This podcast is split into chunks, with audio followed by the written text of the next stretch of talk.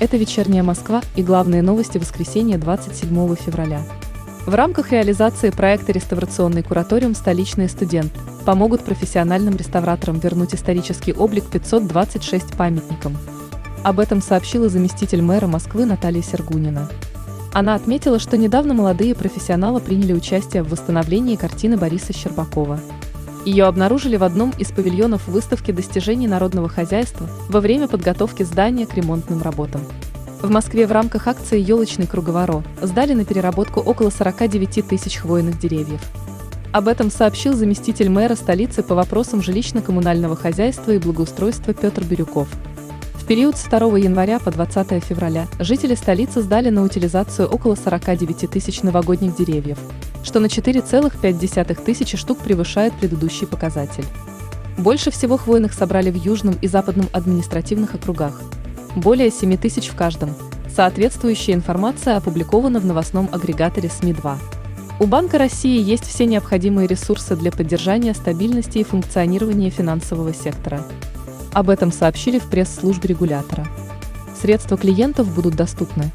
Их можно снять в любой момент.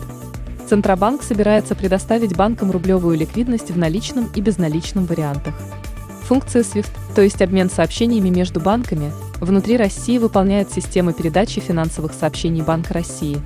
ФСБ сообщила о предотвращении теракта в Калужской области. Его готовили по указаниям Исламского государства, которое является террористической организацией, запрещенной на территории России по решению Верховного суда. Об этом сообщили в Центре общественных связей ФСБ. В результате проведенных мероприятий задержан гражданин одной из среднеазиатских стран, осуществлявший его подготовку по указанию боевиков, запрещенной в России международной террористической организации. Иногда повышенная температура может сообщать о серьезных проблемах со здоровьем. Тромбофлебит – заболевание вен, которое сопровождается образованием тромбов. Такой недуг очень важно вовремя успеть диагностировать. Врач-эндокринолог, кардиолог Алексей Жита рассказал, как можно определить у себя эту болезнь. По словам эксперта, тромбофлебит вызывает в организме человека воспалительные процессы. Однако тут следует отметить, что существует два варианта развития болезни.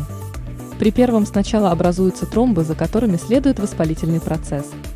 При втором воспалительный процесс провоцирует образование тромбов.